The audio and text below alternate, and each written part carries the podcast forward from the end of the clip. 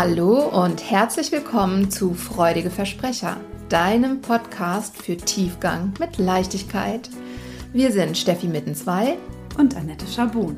Wir freuen uns, dass du da bist. Viel Spaß beim Zuhören.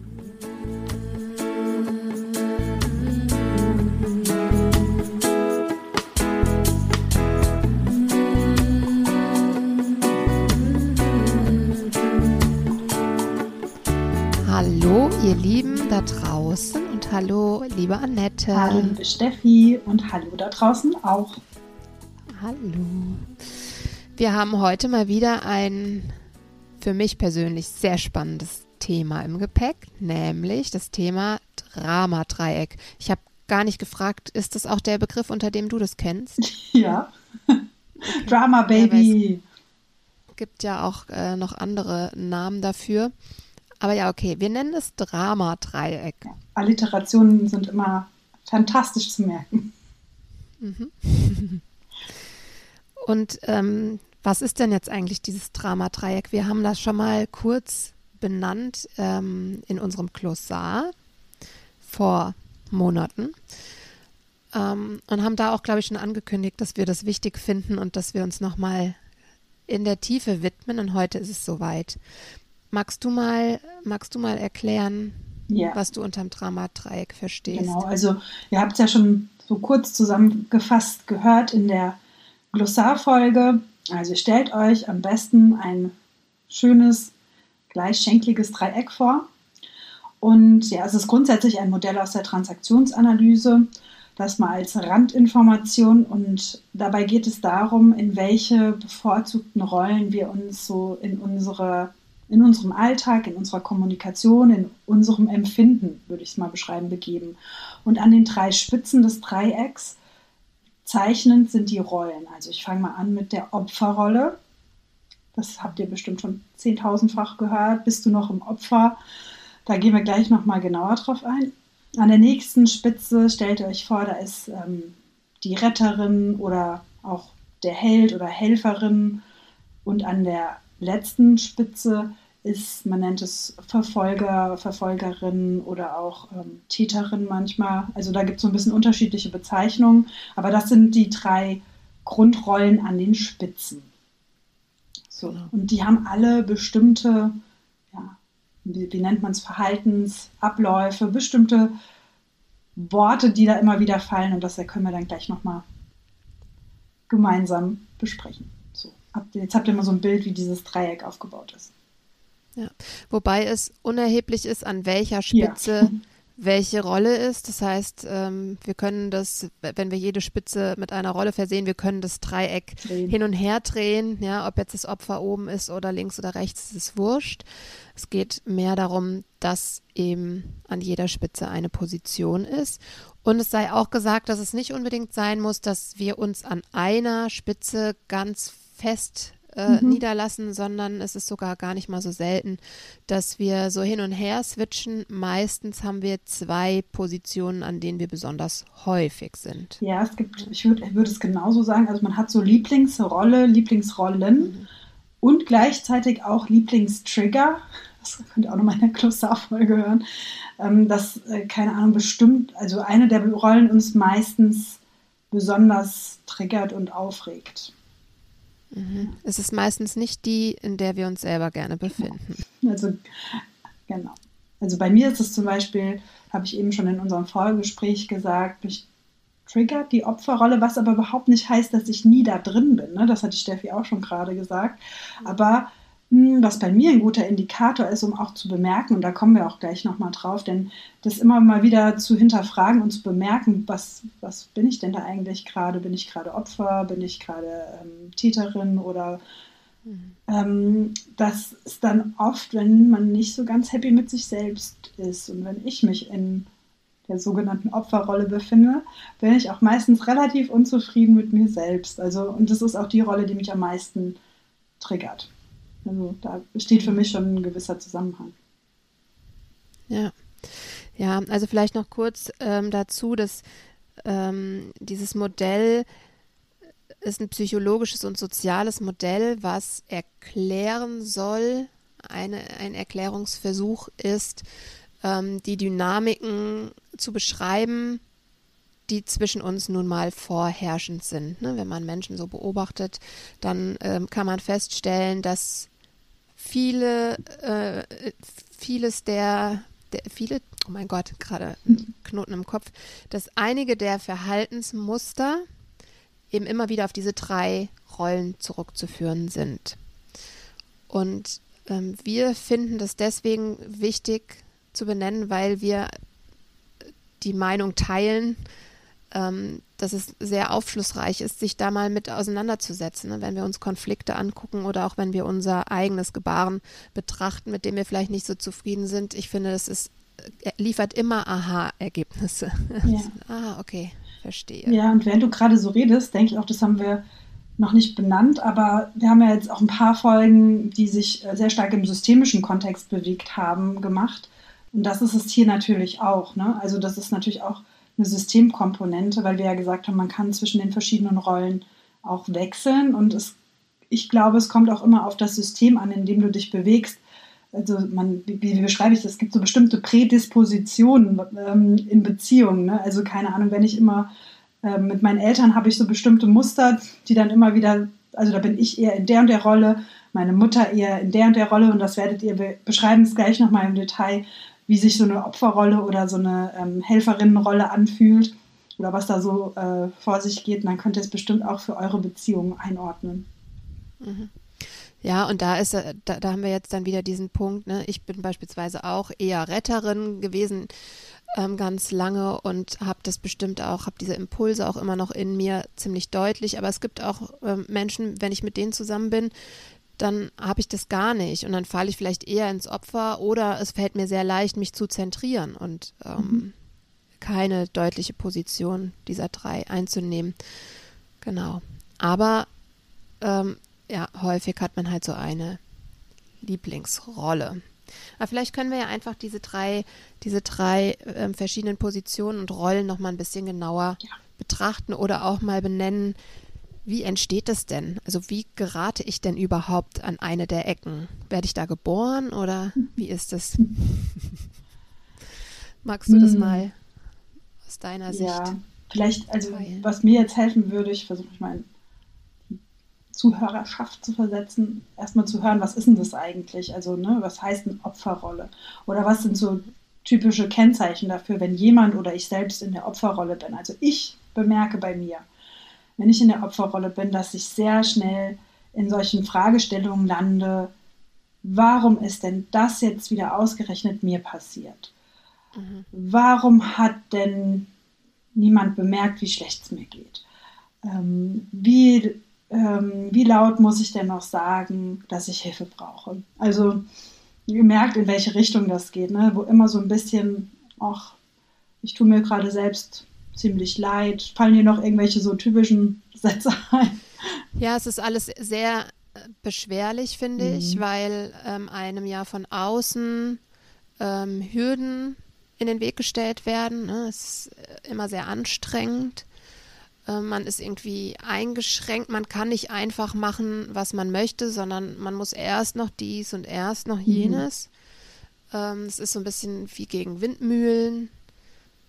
Ja, also ich finde, es ist sehr, es fühlt sich sehr schwer an, diese, diese Position. Mhm. Sehr, ich dachte, es drückt, es drückt so an den Schultern runter irgendwie. Ja, ich dachte gerade so ehrlich gesagt das Gegenteil von Leichtigkeit.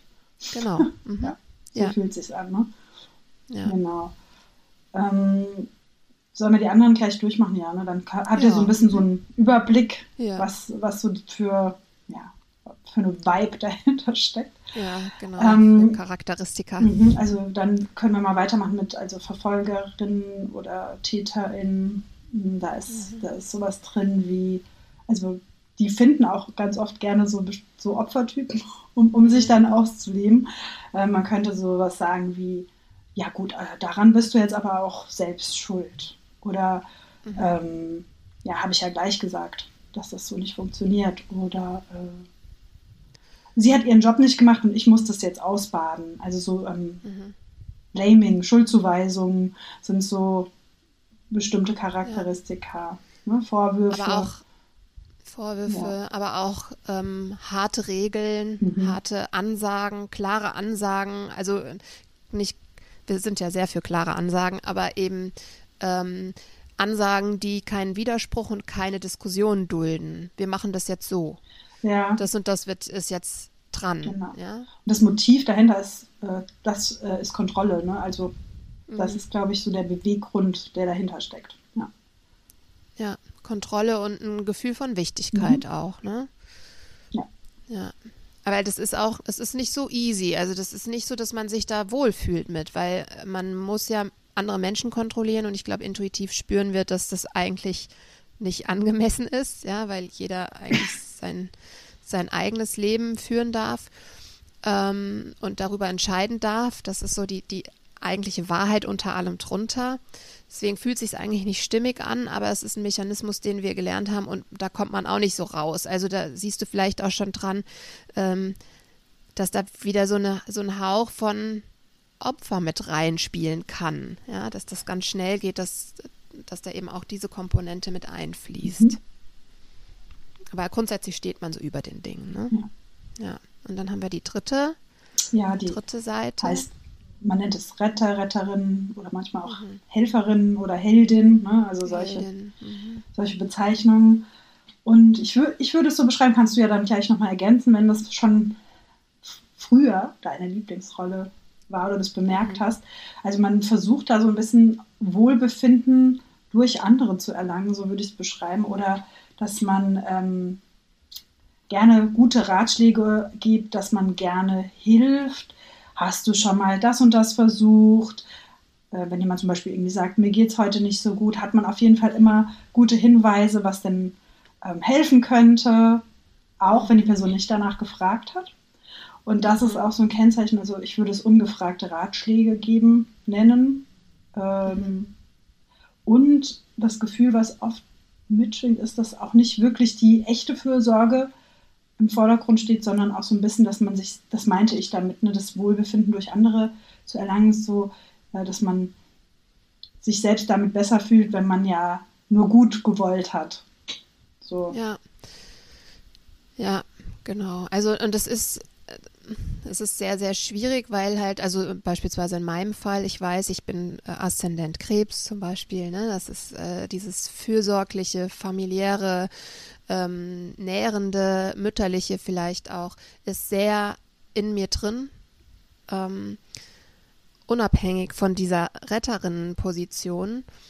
Deswegen ist es, ist es manchmal ein bisschen ja, ähm, herausfordernd, da die Grenze zu sehen, weil es eben schnell kippt und letzten Endes ist es ein ähm, nicht nähren im nicht nachgefragt haben. Da sind wir wieder bei diesem ungefragten Ratschlag, sondern ähm, wir hatten auch, wir hatten auch die Situation, dass äh, es darum ging, ob wir beide uns ähm, in Real treffen oder ob wir uns online treffen. Und ich so das Gefühl hatte, eigentlich wäre es der Annette lieber, wir würden uns online treffen.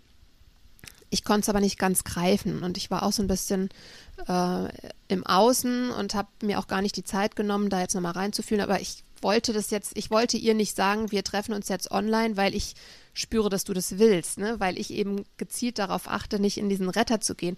Aber ich erzähle das deswegen, weil ich früher, glaube ich, einfach gesagt hätte zu mir selbst, ich spüre eigentlich, will sie das nicht. Jetzt sage ich, ach komm, dann lass uns das online machen, weil ich das Gefühl habe, sie kann es nicht aussprechen. Das ist das. Das ist ja aber meine Interpretation. Gut, in diesem Fall lag ich jetzt richtig. Das mag ja auch mal sein, aber eigentlich wäre dann ein guter Weg zu sagen, hey, ich fühle, habe das Gefühl, dass es ähm, dir nicht so recht ist, liege ich da richtig?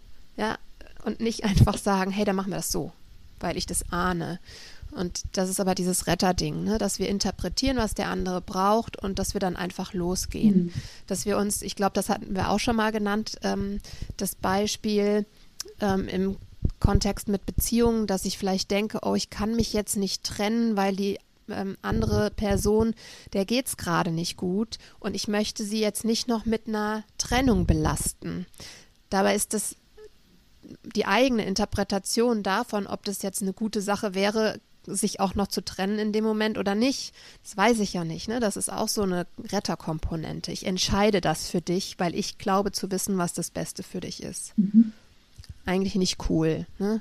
Aus dem besten Wissen und Gewissen, zumindest fühlt es sich so an. Aber wie du gesagt hast, dahinter steckt halt eigentlich auch ein, ähm, ja, selbst nach Anerkennung mhm. suchen, ein Bedürfnis, anerkennt, anerkannt und geliebt zu werden.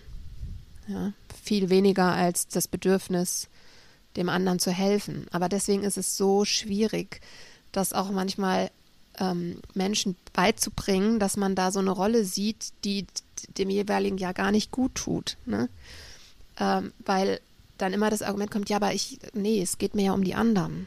Genau. Ja, ist, auch. Ja.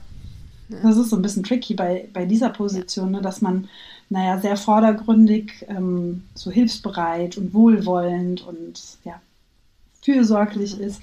Und ich glaube, dass diese Stimmung, ne, dass da aber nicht, dass es nicht 100% echter Kontakt, so würde ich das nennen, aus, aus der ja. Gestalttherapie, das ist ähm, auch eine Kontaktgrenzstörung, weil ich ähm, nicht ja. so wirklich das mitteile, worum es mir eigentlich geht, sondern so ein bisschen was vorschiebe. Ja. Ja, ja und es ist also klar, jetzt mit dieser Rolle kenne ich mich natürlich im Speziellen aus. Ich kann, könnte euch da jetzt 500 Beispiele nennen. Aber letzten Endes habe ich ja eben auch schon gesagt, keiner dieser drei Punkte fühlt sich wirklich gut an, weil wir eigentlich in die Mitte wollen. Wir haben immer mal Tendenzen in die eine oder in die andere Richtung, aber ähm, wenn ne, wenn wir bei uns sind, dann, dann können wir uns gut wieder in der Mitte einfinden und uns zentrieren. Das ist das Ziel. Über die Mitte haben wir nämlich noch gar nicht gesprochen. Mhm. Magst du was zur ja, Mitte also sagen? In der Mitte, das, da nennt, also meistens nennt man es ähm, Gestalter oder Gestalterin. Ne? Also wenn man sich so wieder in der Mitte des Dreiecks, deswegen finde ich auch diese Form vom Dreieck sehr gut äh, zu, zur Visualisierung. Wenn ihr euch das vorstellt, dass du dich einfach so ganz genau in der Mitte wieder einbalancieren kannst, dann hast du ja alle Fäden in der Hand und kannst äh, ja eben gestalten. Und dazu gehört aber natürlich auch das, was wir am Anfang schon gesagt haben. Warum brauche ich denn überhaupt so ein Modell oder warum ist das wichtig oder reicht es nicht einfach, ähm, ja, in bestimmten äh, Konflikten was zu klären? Naja, mir hilft es in der Selbstreflexion, so wie wie jetzt, wenn ich dann so Phasen habe, wo ich merke, oh, ich bin mal öfter in dieser Opferrolle gelandet. Warum eigentlich? Was steckt dahinter? Und was braucht es, um mich wieder sozusagen in die Mitte zu schieben und dann die äh, Zügel in die Hand zu nehmen und was draus zu machen? Ne? Wenn ich zum Beispiel mhm. das Gefühl habe, oh, keiner achtet irgendwie so richtig auf mich, ja, wer könnte denn am besten auf mich achten? Ach, ich. Mhm. Mhm. Okay, alles klar. Weil das ist natürlich auch so der Schluss daraus, niemanden in die an auch wir, wir, neigen natürlich auch dazu, die anderen, mit denen wir interagieren, in die anderen Ecken des Dreiecks zu schieben und sagen, also mhm. der hat dies und das und hm, hm, hm. Aber in der Mitte, das sind immer wir, also wir selbst und die wir auch dafür verantwortlich sind, wie wir unser Leben gestalten. Mhm. Ja.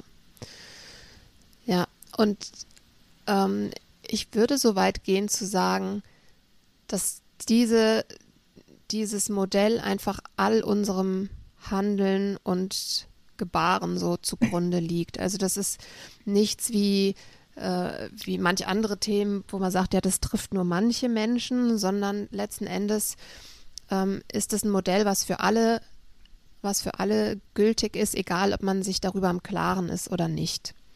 Und wir finden es aber eben so wichtig, sich mal darüber Gedanken zu machen, weil in dem Moment, wo wir erkennen, wie heißt nochmal dieses Sprichwort? Äh, Erkenntnis ist der erste Schritt zur Besserung oder so Selbst, ähnlich? Selbsterkenntnis ist der erste ah, ja, genau. zur Besserung oder Schritt, ja. ja mhm. Genau. Ähm, und das finden wir ja auch hier sehr zutreffend. Und das nicht nur in der Theorie, sondern auf jeden Fall kann ich für mich behaupten, dieses Drama-Dreieck mit all seinem Wissen hat mir schon unfassbar viel Wachstum ermöglicht.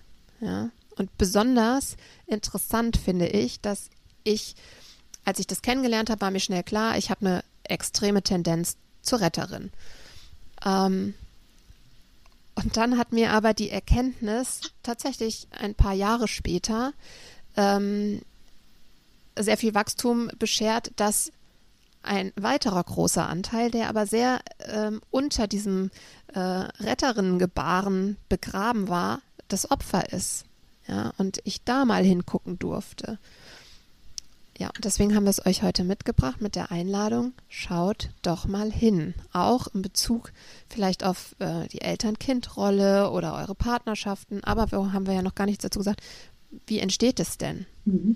Genau, ich wollte nur noch ergänzen zu dem, also was man jetzt mit dieser Erkenntnis selbst schon machen kann, einfach mal genau abzuchecken, was ist denn so meine präferierte Rolle, was ist denn so mein Nummer 1 Trigger, denn die Steffi hat so implizit gespoilert, dieser Nummer 1 Trigger ist wahrscheinlich das, wo es am meisten zu holen gibt. Wie eigentlich fast immer, ne? Also, und ähm, was ich auch spannend finde, Beziehungsprädispositionen. Also, ne, wie du beschrieben hast, bei manchen Menschen äh, agiere ich mehr in der Rolle, bei anderen in der. Was könnte denn dahinter stecken? Das hat auch damit zu tun, wo es herkommt. Mhm. Jetzt sag's. Woher kommt das? Aus der Kindheit? oh, Überraschung, Überraschung. Wer hätte das denn nun wieder für möglich gehalten? Alle guten Sachen äh, fangen in der Kindheit an, könnte man sagen. ja, genau. Also ähm, vielleicht ist das ja auch schon mal eine, eine Art und Weise, wie ihr euch da ganz easy mal rantasten könnt. Denn ihr könnt euch einfach mal anschauen, ähm, wie waren das eigentlich bei mir in der Kindheit? Und das müssen nicht unbedingt deine leiblichen Eltern sein, sondern du kannst halt das System hernehmen, in dem du groß geworden bist. Irgendeine Person wird da gewesen sein, mit der du viel Zeit verbracht hast. Und ähm, dann kannst du mal schauen, wie war das denn beispielsweise, wenn du was wolltest, wenn du ein Eis haben wolltest, wenn du ähm, ein bestimmtes Spielzeug haben wolltest. Ähm, wie, wie lief das denn?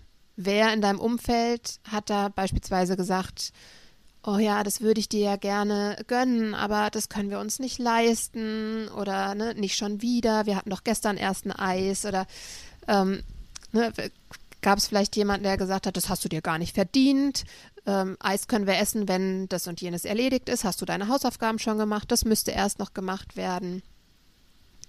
Ähm, ja, einfach da mal so ein bisschen zu schauen, wie waren das eigentlich? Wie waren die Menschen, mit denen ich regelmäßig zusammen war in solchen, in solchen Situationen und ähm, wie habe ich mich dann verhalten?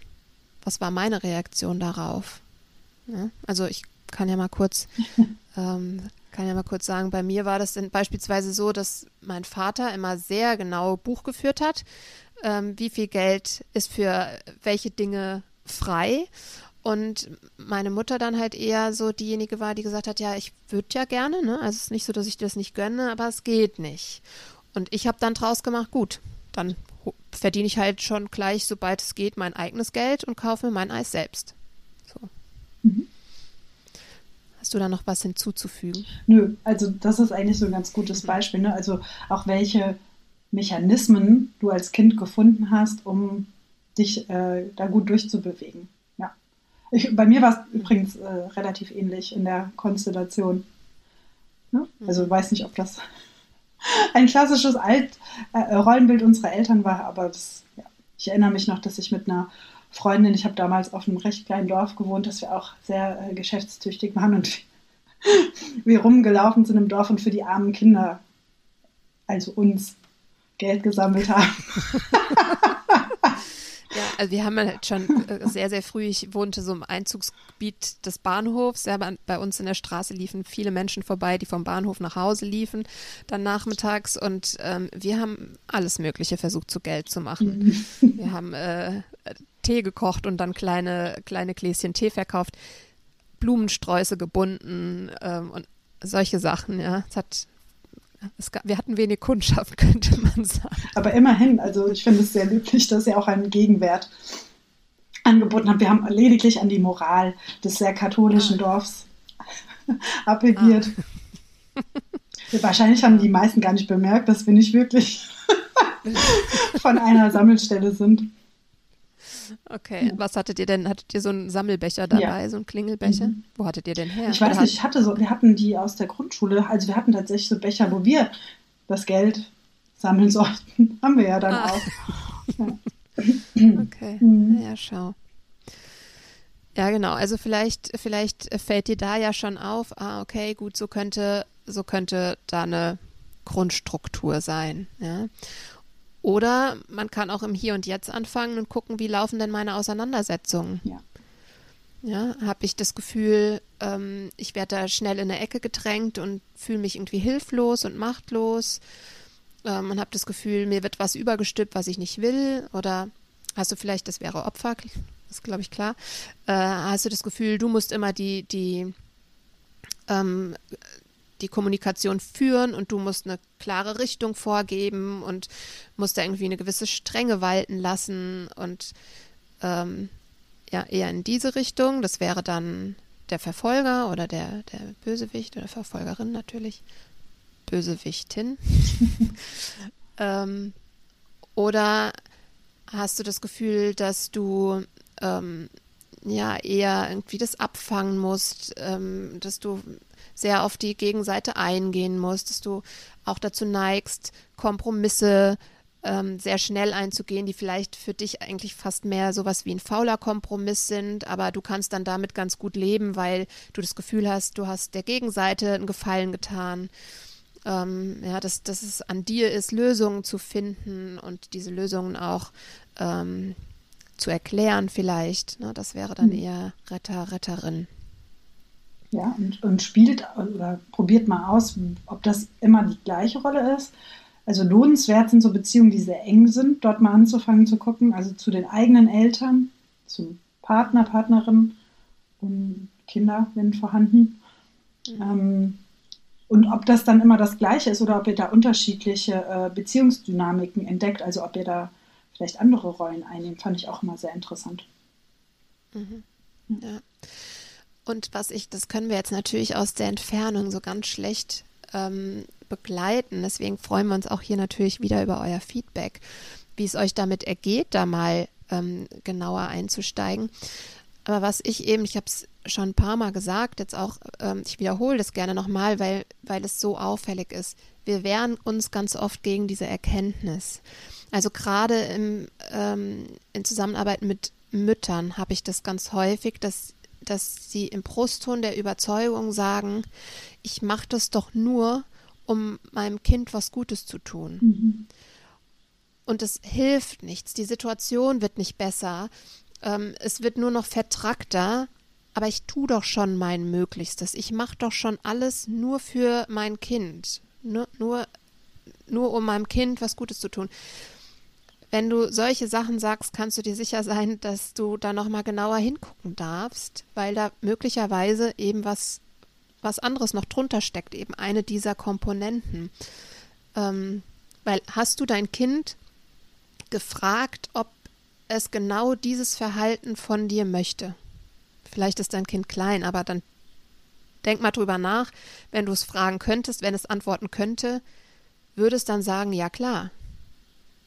Oder eher nicht. Und wenn du dann sagst, ja, aber, das ist ja noch klein, das weiß ja noch gar nicht, was zu seinem Besten ist, hm.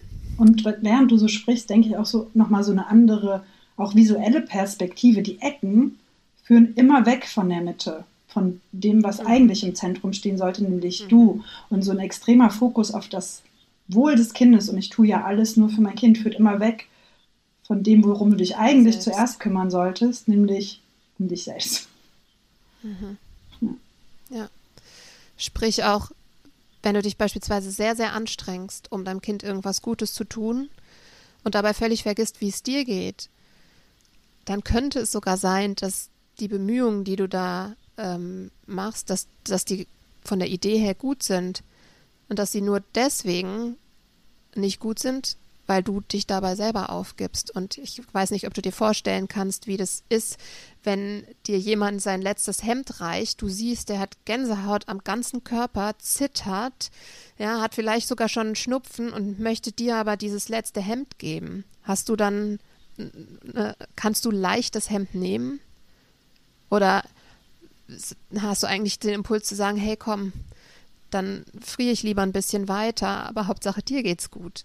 Und Kinder sind recht häufig heutzutage in der Situation, dass ihnen genau das gegeben wird. Das letzte Hemd, obwohl wir selber frieren. Noch ein bisschen Energie, die wir uns irgendwo rauskratzen, obwohl wir selber komplett am Limit gehen. Und ja, die Kinder nehmen diese Energie. Sie scheinen teilweise sogar danach zu fordern.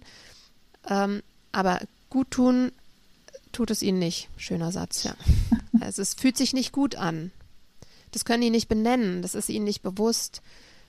Aber es ist dennoch so. Ja.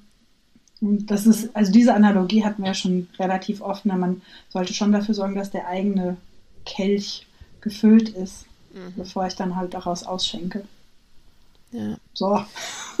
so. Und ich würde aber gerne noch einen ja. Satz oder vielleicht auch ein paar mehr Sätze ähm, zum Thema Eigenverantwortung mhm. sagen in dem Zusammenhang. Passt ja außerordentlich gut. Mhm, ja. Weil das eine ist, wofür man es eben gut nutzen kann, ist, wenn man, wenn man Konflikte analysiert, indem man dieses Modell hernimmt und schaut, okay, wo bin ich denn eigentlich in Konflikten und vielleicht auch in unterschiedlichen Konflikten, je nachdem, mit wem ich ähm, in Kommunikation trete, um irgendwie so das Miteinander mal zu verstehen und dann vielleicht auch ein bisschen einlenken zu können. Und das andere ist, ähm, nur für mich, unabhängig von äh, einem Miteinander, zu schauen, wenn ich mir Ziele setze, kann ich die gut umsetzen. Wenn ich Ideen habe, ne, läuft es, kann ich, habe ich das Gefühl, mein Leben ist so, wie ich es gerne hätte und ich verhalte mich so, wie ich mich gerne verhalten würde. Oder gibt es da eigentlich Reibungspunkte? Und dann kann man nämlich sehr gut dieses Modell hernehmen, um zu schauen, okay, was steckt denn eigentlich dahinter? Ne? Ich habe eben ja schon gesagt, dass ich ähm, da sehr äh, viele Aha-Erlebnisse hatte, nämlich genau in dieser Arbeit. Denn egal an welcher dieser drei Ecken wir sind, wie Annette ja schon mehrfach gesagt hat, ja, wir sind nicht in der Mitte, wir sind nicht bei uns. Das heißt, wir sind auch nicht in unserer Kraft, Verantwortung, Eigenverantwortung für unser Leben und für unser Handeln zu übernehmen. Und wir haben die Tendenz, die Schuld dafür oder die Erklärung dafür im Außen zu suchen. Ich würde ja gerne, aber wenn das und das passiert ist, dann kann ich erst dies und jenes. Ne? Ich weiß schon, was ich will, aber es geht noch nicht, weil. All diese wenn dann Sätze, die da vielleicht auftauchen, kannst du nochmal vor dem Hintergrund des Dramadreiecks auch beleuchten, auch mit dem Wissen, dass uns das ja auch Nutzen bringt. Ja, also ich glaube, wir kreieren uns das, was wir so um uns herum haben. Das kreieren wir uns selbst. Unbewusst oft, ja. Ähm, und es hat aber irgendeinen Nutzen irgendetwas in uns ähm, zieht da Nutzen raus, dass es so ist, wie es ist. Auch, dass wir vielleicht nicht weiterkommen, dass wir, dass wir irgendwie blockiert sind, dass wir auf der Stelle treten. Und dann wäre halt die nächste Frage, Entschuldigung, dann wäre die nächste Frage, welcher Nutzen ist das? Was bringt das mir? Und wenn man das verstanden hat, was es ist, kann man es auch auflösen.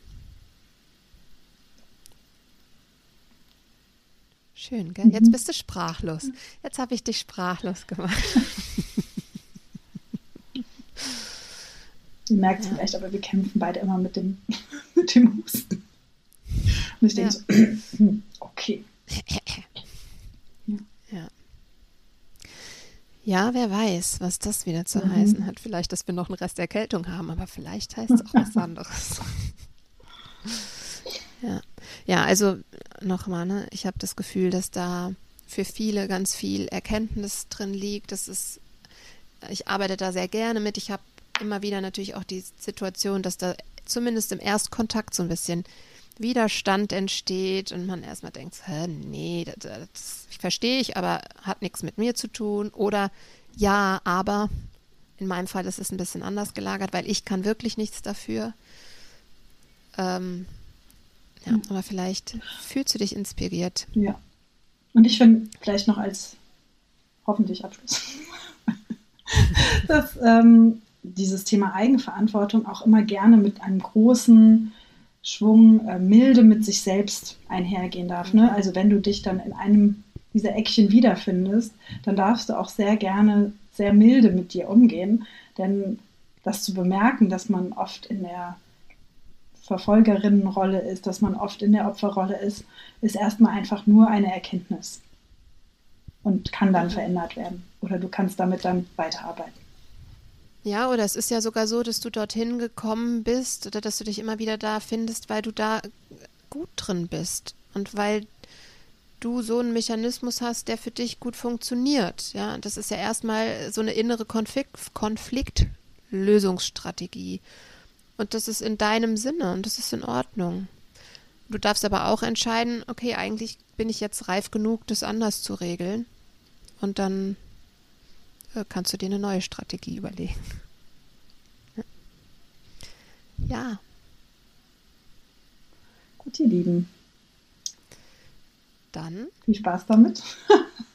oh ja, und nochmal, also äh, lasst uns das sehr, sehr gerne wissen, ähm, wie es euch damit geht und ob ihr Einwände habt oder ob ihr sagt, ja, ah, okay, das ist die Erklärung, auf die habe ich schon lange gewartet, sowas hatte ich schon geahnt oder ja, was auch immer auftaucht. Her damit. Ja, dann sehen wir uns. Äh, wir sehen uns gar nicht, wir hören uns. Hoffentlich beim nächsten Mal. Genau, bis dahin. Bis dann. Ciao. Ciao.